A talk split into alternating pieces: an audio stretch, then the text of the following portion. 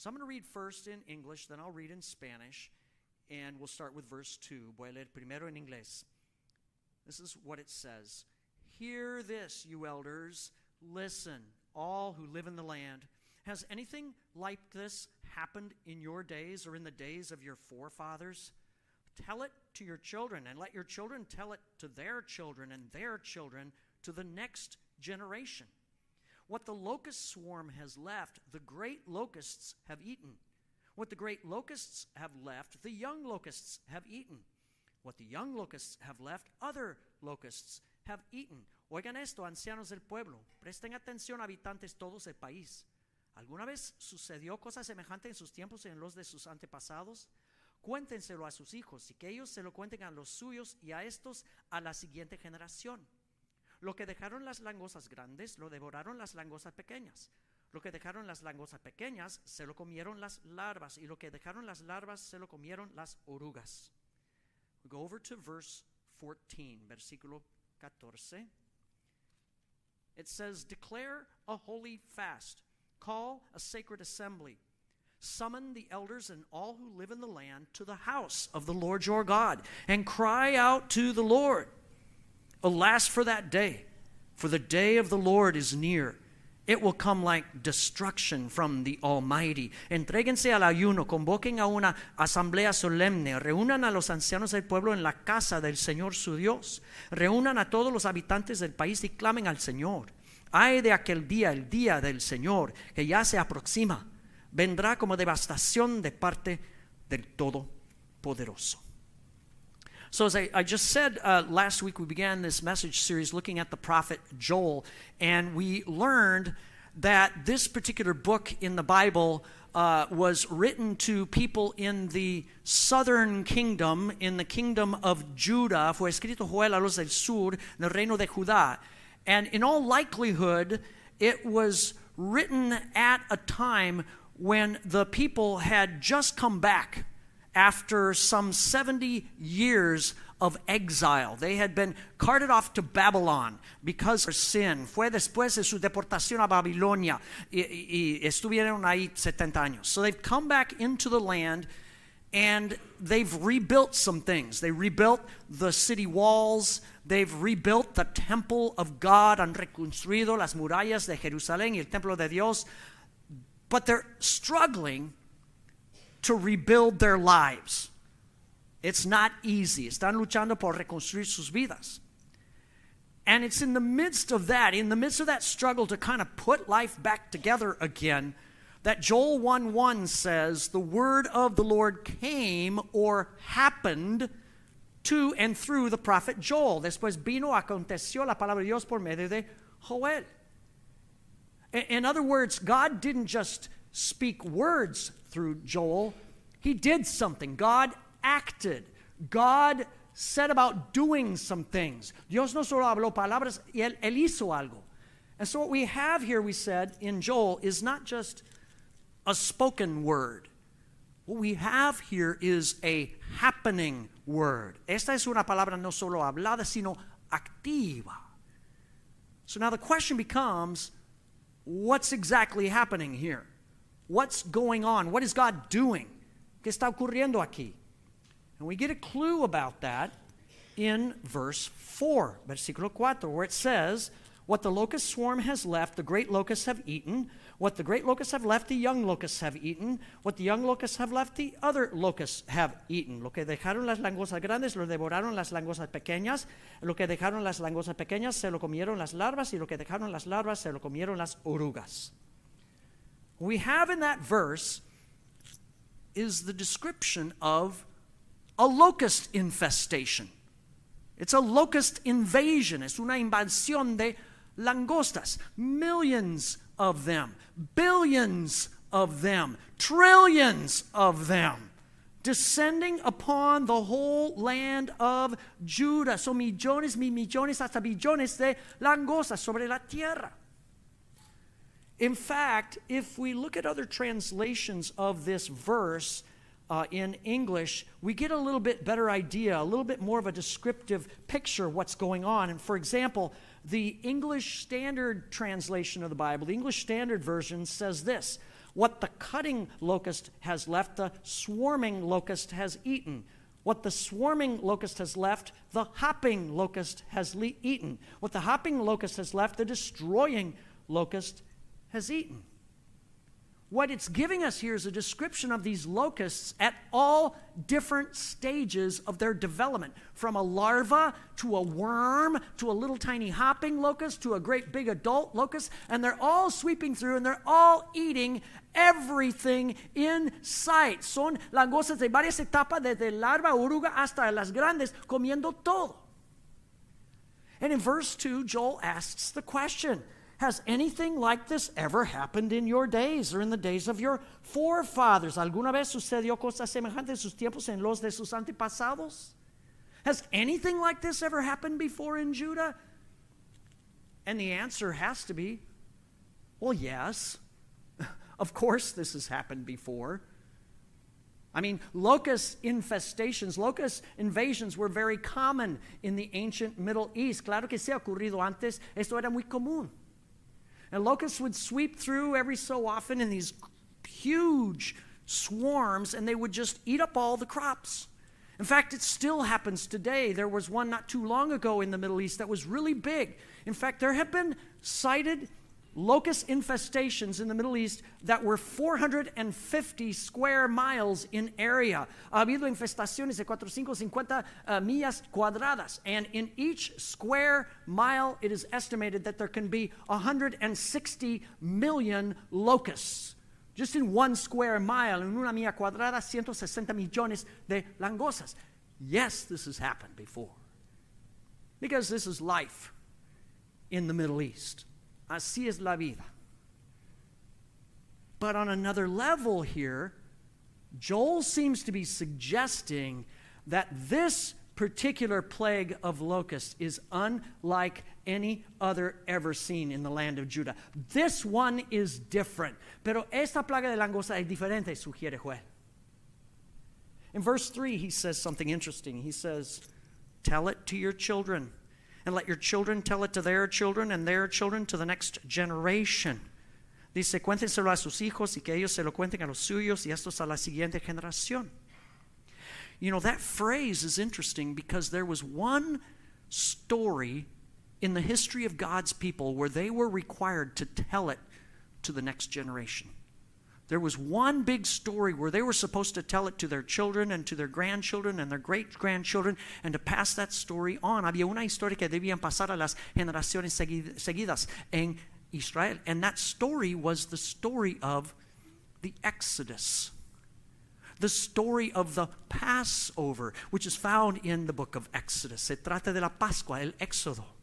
And if you know that story, if you've been told that story, you know as a part of that story, there was a plague of locusts.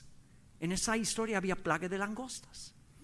Let's look at Exodus chapter 10, verse 14. If you want to turn there, you can. Otherwise, it's on the screen.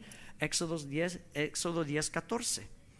This is what it says. It says, they, the locusts, invaded all Egypt and settled down in every area of the country in great numbers. And then it says this, never before had there been such a plague of locusts, nor will there ever be again. Dice, invadieron todo Egipto y se asentaron en gran número por todos los rincones del país. Nunca antes hubo semejante plaga de langostas, ni la habrá después. So as a part of God's plan to set the people free, God sent this dense cloud of locusts upon the land of Egypt. They ate everything in sight. Dios envió una densa nube de langostas en Egipto. And this plague was the 8th plague in a series of 10 plagues. In other words, this was almost the last plague before the greatest plague of all, the 10th plague, that terrible, awful day when the angel of death descended and killed all the firstborn sons of Egypt. And finally, Pharaoh let the people go, and God delivered his people from slavery. Era la octava plaga antes de la décima, que era cuando el ángel de la muerte mató a todos los primogénitos de Egipto. And now, Joel seems to be saying this plague in Judah is somehow connected to that plague in Egypt. Esta plaga en Judá está conectada con aquella en Egipto. That plague in Egypt that had never been seen before is somehow connected to this plague in Judah that has never been seen before. Aquella plaga que nunca había ocurrido antes como esta que no ha ocurrido antes.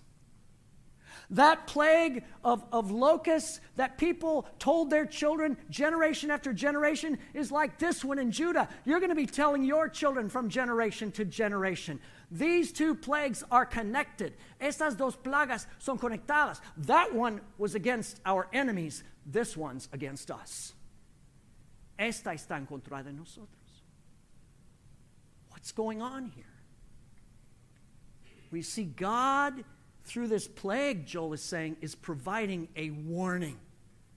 That eighth plague in Egypt was a warning to the Egyptians. Do something before it's too late. Esa plaga en Egipto fue una advertencia. This one's a warning to the people of Judah. Do something before it's too late. So what are they to do? ¿Qué hacer? Well, if we look at chapter 1 of Joel, one of the interesting things you can do is just go through and list all of the verbs, all of the action commands that you find in chapter 1. Hay unos mandatos que Dios les da. Chapter 1, verse 2, hear, you elders, listen, all you who live in the land. Oigan esto, ancianos, presten atención, habitantes del pueblo. Verse 5, wake up, you drunkards, and weep. Wail, you drinkers of wine. Despierten, borrachos, y lloren. Giman todos entregados al vino. Verse 8, mourn like a virgin in sackcloth, grieving for the husband of her youth. 8, giman como virgen vestida de luto por la muerte de su prometido. Verse 11, despair, you farmers, wail, you vine growers, séquense también, ustedes labradores, giman viñadores, versículo 11. We turn the page, verse 13, put on sackcloth, O priests, and mourn. Wail, you who minister before the altar. Vístanse de duelo y giman sacerdotes. Lamentense, ministros del altar. And finally, verse 14. Declare a holy fast. Call a sacred assembly. Summon the elders and all who live in the land to the house of the Lord your God and cry out to the Lord. Entréguense al ayuno, convoquen a una asamblea solemne, reúnan los ancianos del pueblo en la casa del Señor su Dios y clamen al Señor. God is saying, I'm warning you, it's time to respond. Es tiempo de responder. So why are they to listen? Why are they to pay attention? Why are they to wake up? Why are they to wail? Why are they to put on sackcloth? Why are they to fast? Why are they to go to the temple and cry out to God? ¿Por qué despertarse y llorar y prestar atención y ayunar e ir al templo de Dios y clamar? Why? Verse 15, versículo 15. Alas, for that day, for the day of the Lord is near. It will come like destruction from the Almighty. Ay de aquel día, el día del Señor que ya se aproxima, vendrá como devastación de parte del Todopoderoso. Just as that great plague of locusts in Egypt was a warning that the great day of God's judgment against Egypt, the killing of the firstborn, was coming, was near. Aquella plaga en Egipto fue advertencia que la plaga de Dios de matar a todos estaba cerca. So this plague in Judah is a warning. The day of the Lord is near. The day of reckoning. The day of judgment. The day that will be like a locust swarm, only worse. Está cerca el día del Señor, el día de juicio. Now, this idea or this phrase, the day of the Lord, I want us to remember that. Recuerden esa frase, el día del Señor, because this is a phrase or a theme that keeps popping up in this section of the Bible called the Minor Prophets. For example, we see it in Amos. Chapter 5, verse 18, Amos 5:18. Why do you long for the day of the Lord? That day will be darkness, not light. ¿Por qué suspiran por el día del Señor? ¿Qué les servirá ese día si va a ser de oscuridad y no de luz? And then there's another place in Obadiah, Obadiah 15. There's just one chapter in Obadiah. Obadiah verse 15, Abdías 15. The day of the Lord is near for all nations. As you have done, it will be done to you. Porque cercano está el día del Señor contra todas las naciones, como hiciste se te hará. And then there's one other example I want to show you from Zephaniah chapter 1 verse 7, Sofonías 1:7. Be silent before the sovereign Lord, for the day of the Lord is near. Silencio ante el Señor omnipotente, porque cercano está el día del Señor. So the question is this a word of challenge or is this a word of comfort? It's a word of challenge, isn't it? It's a word of challenge to the people of Judah. Es una palabra de reto a los de Judá. The day of the Lord is near. There's going to be a judgment day. There's going to be a reckoning. Hay un día para rendir cuentas, un día de juicio.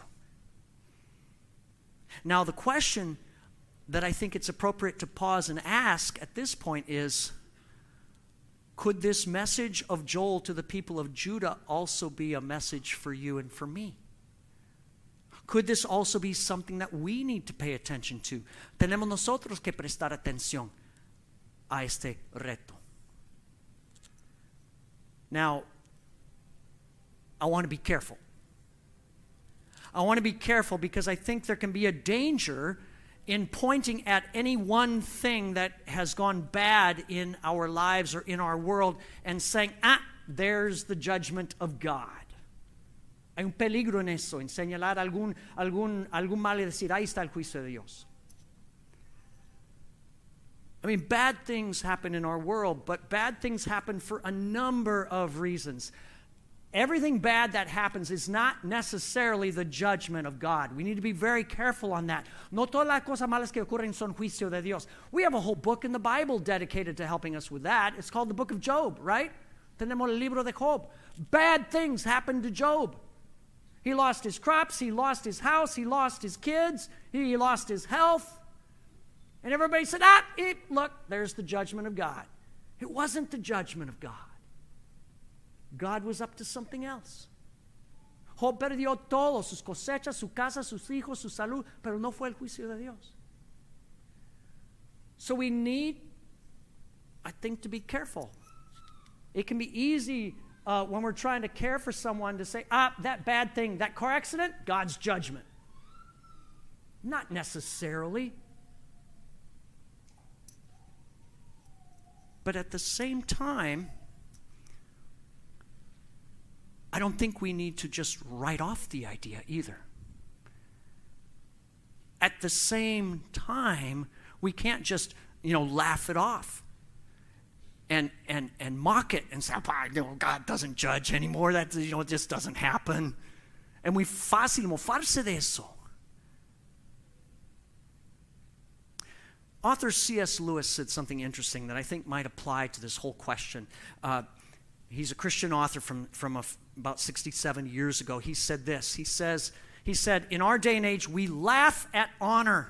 We laugh at the idea of being honorable and truthful and people of integrity, and we laugh so much at it, we're shocked when we find traitors in our midst, when we find dishonest people.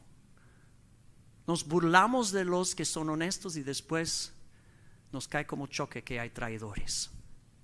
We laugh at honor, and we're shocked when there are dishonorable people around us. What was he saying? He's saying, be careful not to mock certain things, not to make light of things. No debemos tomar a la ligera ciertas cosas. So here's the thing. I think in our day and age, it is quite easy to write off the judgment of God. God's so kind, he's so loving, he's just this fluffy little cotton ball of love. He's wonderful. God would never judge. We mock the judgment of God. We mock the holiness of God. We mock the righteousness of God. And then we are surprised when we find stuff going on in our world that is worthy of God's judgment. Nos burlamos de las cosas de Dios y de su santidad. Después nos cae como choque que hay cosas del mundo que son terribles. So I'm going to ask the question again. Could God be challenging us through this warning in Joel chapter 1 with the same kind of warning that he gave the people of Judah? ¿Podría ser una advertencia para nosotros? Now maybe there's not any one thing that we can point at and say, there's the judgment of God. But what about a bunch of things? Y que de una multitud de cosas. Could it be that God might be trying to get our attention through a worldwide pandemic, through multiple droughts, through mass shootings all over the place, through food shortages? Podría estar llamando la atención Dios por medio de cosas como escasez de comida, una pandemia, sequías y tal. Could God be warning us through wars that are happening in our day and age, and global economic instability, and gas prices through the roof, and silly things like even baby formula shortages and crazy stuff like that? Podría estar advirtiéndonos Dios por medio de guerras y cosas así, inestabilidad económica. What about increased racial tension and political polarization and all kinds of things going on in our world, like increasing crime rate? Que de las divisiones políticas y de las tensiones raciales? Could it be that through rampant sexual immorality, rampant sexual confusion, rampant drug and alcohol abuse, rampant mental illness, rampant homelessness, homicide, suicide, genocide, infanticide, God might be saying something? ¿Podría ser que Dios nos esté diciendo algo por medio de todas estas tragedias? These aren't just one or two isolated things. This is a swarm. The locusts are among us. Están las langostas por todas partes. Now, you can laugh at it if you want, but what God would say rather is we ought to be weeping. We ought to be crying. It should break our hearts to see this junk going on in our world, because that's what breaks the heart of God. So could it be that God's trying to open our eyes up and say, cry, cry out? Puede que Dios nos esté abriendo los ojos para decir, clamen. Don't just cry for these things, cry out to me. Clamen a mí. When Israel left Egypt and they were free and they entered the promised land, God made it very clear. I don't know how much more clear he could have been. Deuteronomy chapter 28:38. Deuteronomio 28:38. This is what God says as the people are going into the promised land. He speaks to Moses this message. And basically he's saying, if you go into this beautiful land and I give you all these blessings and you turn away from me, here's what's going to happen. Esto es lo que va a pasar si me dan la espalda. You will sow much seed in the field, but you will harvest little, because locusts will devour it. Sembrarás en tus campos mucho, pero cosecharás poco, porque las langostas devorarán tus plantíos. Right there. You make light of me, you'll have the locusts. Be sure of it. In 2 Chronicles chapter 7, verse 13, Segundo de Crónicas 7:13, this is after Solomon had built and dedicated the temple in Jerusalem, the first temple. Después de la dedicación del primer templo, God speaks. He appears in his glorious cloud in the temple, and he says this in verse 13, when I shut up the heavens so that there is no rain, or command locusts to devour the land, or send a plague among my people, if my people who are called by my name will humble themselves and pray and seek my face and turn from their wicked ways, then I will hear from heaven and will forgive their sin and will heal their land. Cuando yo cierre los cielos para que no llueva, o ordene a la langosta que devore la tierra, o envíe peste sobre mi pueblo, si mi pueblo que lleva mi nombre se humilla y ora y me busca y abandona su mala conducta, escucharé desde el cielo, perdonaré su pecado y restauraré su tierra. God pointed them to what would happen, but he also pointed them towards the solution. When you see the locusts among you, it means it's time to cry out. It's time to seek me. Cuando vean las langostas, es hora de buscarme. Come to me. Come to my house. Well, the people of Judah in Joel's time, they had just built a new house, the temple of God. Los de Judá habían reconstruido el templo. They had a temple, but maybe they weren't going to it. Maybe they were just kind of passing it by on their way to work. And God's saying, now is the time to cry. Cry for the things that are going on that are not the way they should be. Cry out to me. Lloren por las cosas que no son como deben ser y clamen a mí. But then, in Joel chapter 1, verse 19, there's one other thing. Joel 1:19. Joel speaks up and he says, to you, Lord, I call, for fire has devoured the open pastures, and flames have burned up all the trees of the field. A ti clamo, Señor, porque el fuego ha devorado los pastizales de la estepa. To you, Lord, I call.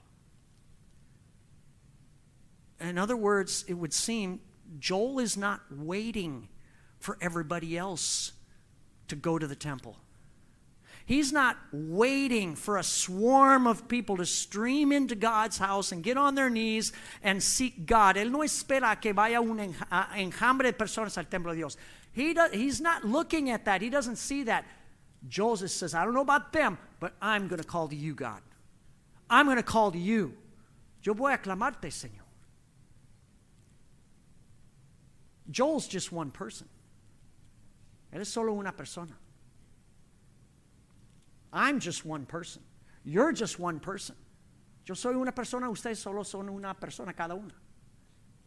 What difference could it possibly make that we cry out to God? We're tiny. We're like little tiny locusts in the big picture of it all, aren't we? Somos como pequeñas langostas. Nothing. One little locust is nothing to be afraid of. Una langosta no da miedo. But what if you get two locusts together? And then 4, and then 8, and then 16, and 32, and 64, and 128, and I don't know how to count from there. But what if you get a bunch of locusts together? Then you've got a swarm. Y que hay si hay 2, 4, 8, 16, etc. What if there were people swarming to call out to God, to say, God, wake us up. Wake up your church, God. We're in the middle of a church that is asleep, a middle of a church where we got celebrity pastors and sexual abuse, and we aren't even trying to reach our neighbors, and we're staying safe. We're playing it safe. God, wake us up. You know what that's called? That's called prayer for revival. This is oración por el avivamiento. So when we see the multiple locusts around us, this is really an opportunity. It's a warning, but it's an opportunity to seek God, to call out for him, to weep for the stuff that is not the way it should be, and to ask God for his kingdom to come, for things to be the way they should be. Cuando veamos las langostas, debemos clamar a Dios para las cosas, para que cambien. And that all begins with one. It begins with one. Not me, not you, but another one. It begins with this one who on the day of the Lord cried out to God for you and me. En el día del Señor, Él clamó a Dios por nosotros. On the day of the Lord, the day of God's judgment over sin, the day of God's punishment of sin, he cried out to God for us, even as he took upon himself the punishment of that sin. That's Jesus. It's Jesus. You see, God calls us to go to the new temple and to seek him. And that new temple is Jesus. Jesús es el nuevo templo. On the cross, he cried out to God for us. He was the only one that could. He was the only one that would. He cried out for our mercy. He cried out for our forgiveness. And he gave up the temple of his body, and it was destroyed. Él clamó por nosotros, destruyó el templo de su cuerpo. But on the third day, God rebuilt the temple. He arose from the dead. Él resucitó de los muertos. And he did that. Why? So now when you and I cry out to God, our cry does not fall on deaf ears. God hears our cry through Jesus, who's cried out for us. Dios escucha nuestro clamor por medio de Jesús. That's the good news of the gospel. The good news is that the day of the Lord doesn't have to be a day of judgment if we hide behind the one who was judged for us. El día del Señor no tiene que ser un día de juicio si nos escondemos en el que fue juzgado por nosotros. So, we live in challenging times. The locusts are all around us. But the opportunity is clear. There's an opportunity. Hay una oportunidad. And I want to simply say that if you have not trusted in Jesus Christ, if you have not cried out to him to be your Lord, to be your Savior and Deliverer, if you've not come to him like these young people did today, today can be that day that you make that happen, that you call upon him and ask him to be your Savior, your Lord, your friend. Este día puede ser el día del Señor en su vida, al clamar al Señor. This can be the day of the Lord in a good way for you. And I want to invite you, encourage you to do that. If you need somebody to talk to, I'm available to talk to anybody about crying out to Jesus Christ. Enter God's temple by entering into a relationship with Jesus. Entrar al templo de Dios en una relación con Jesús. It's not too late. It's not too late. That's the good news. But the time to cry out, it's today. It's now. La hora de clamar es ahora. So let's do that together. I invite you to pray.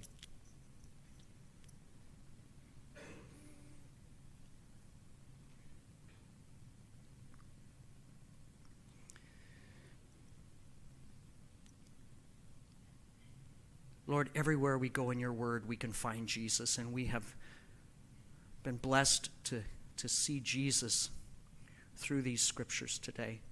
Gracias por mostrarnos a Jesús en esta palabra hoy. Thank you for this inspired part of your word. May we take to heart the invitation to wake up. We pray for revival in the church. We pray for revival in our culture, in our society, in our world. Buscamos avivamiento en la iglesia, nuestra sociedad y nuestro mundo. And may revival start with us.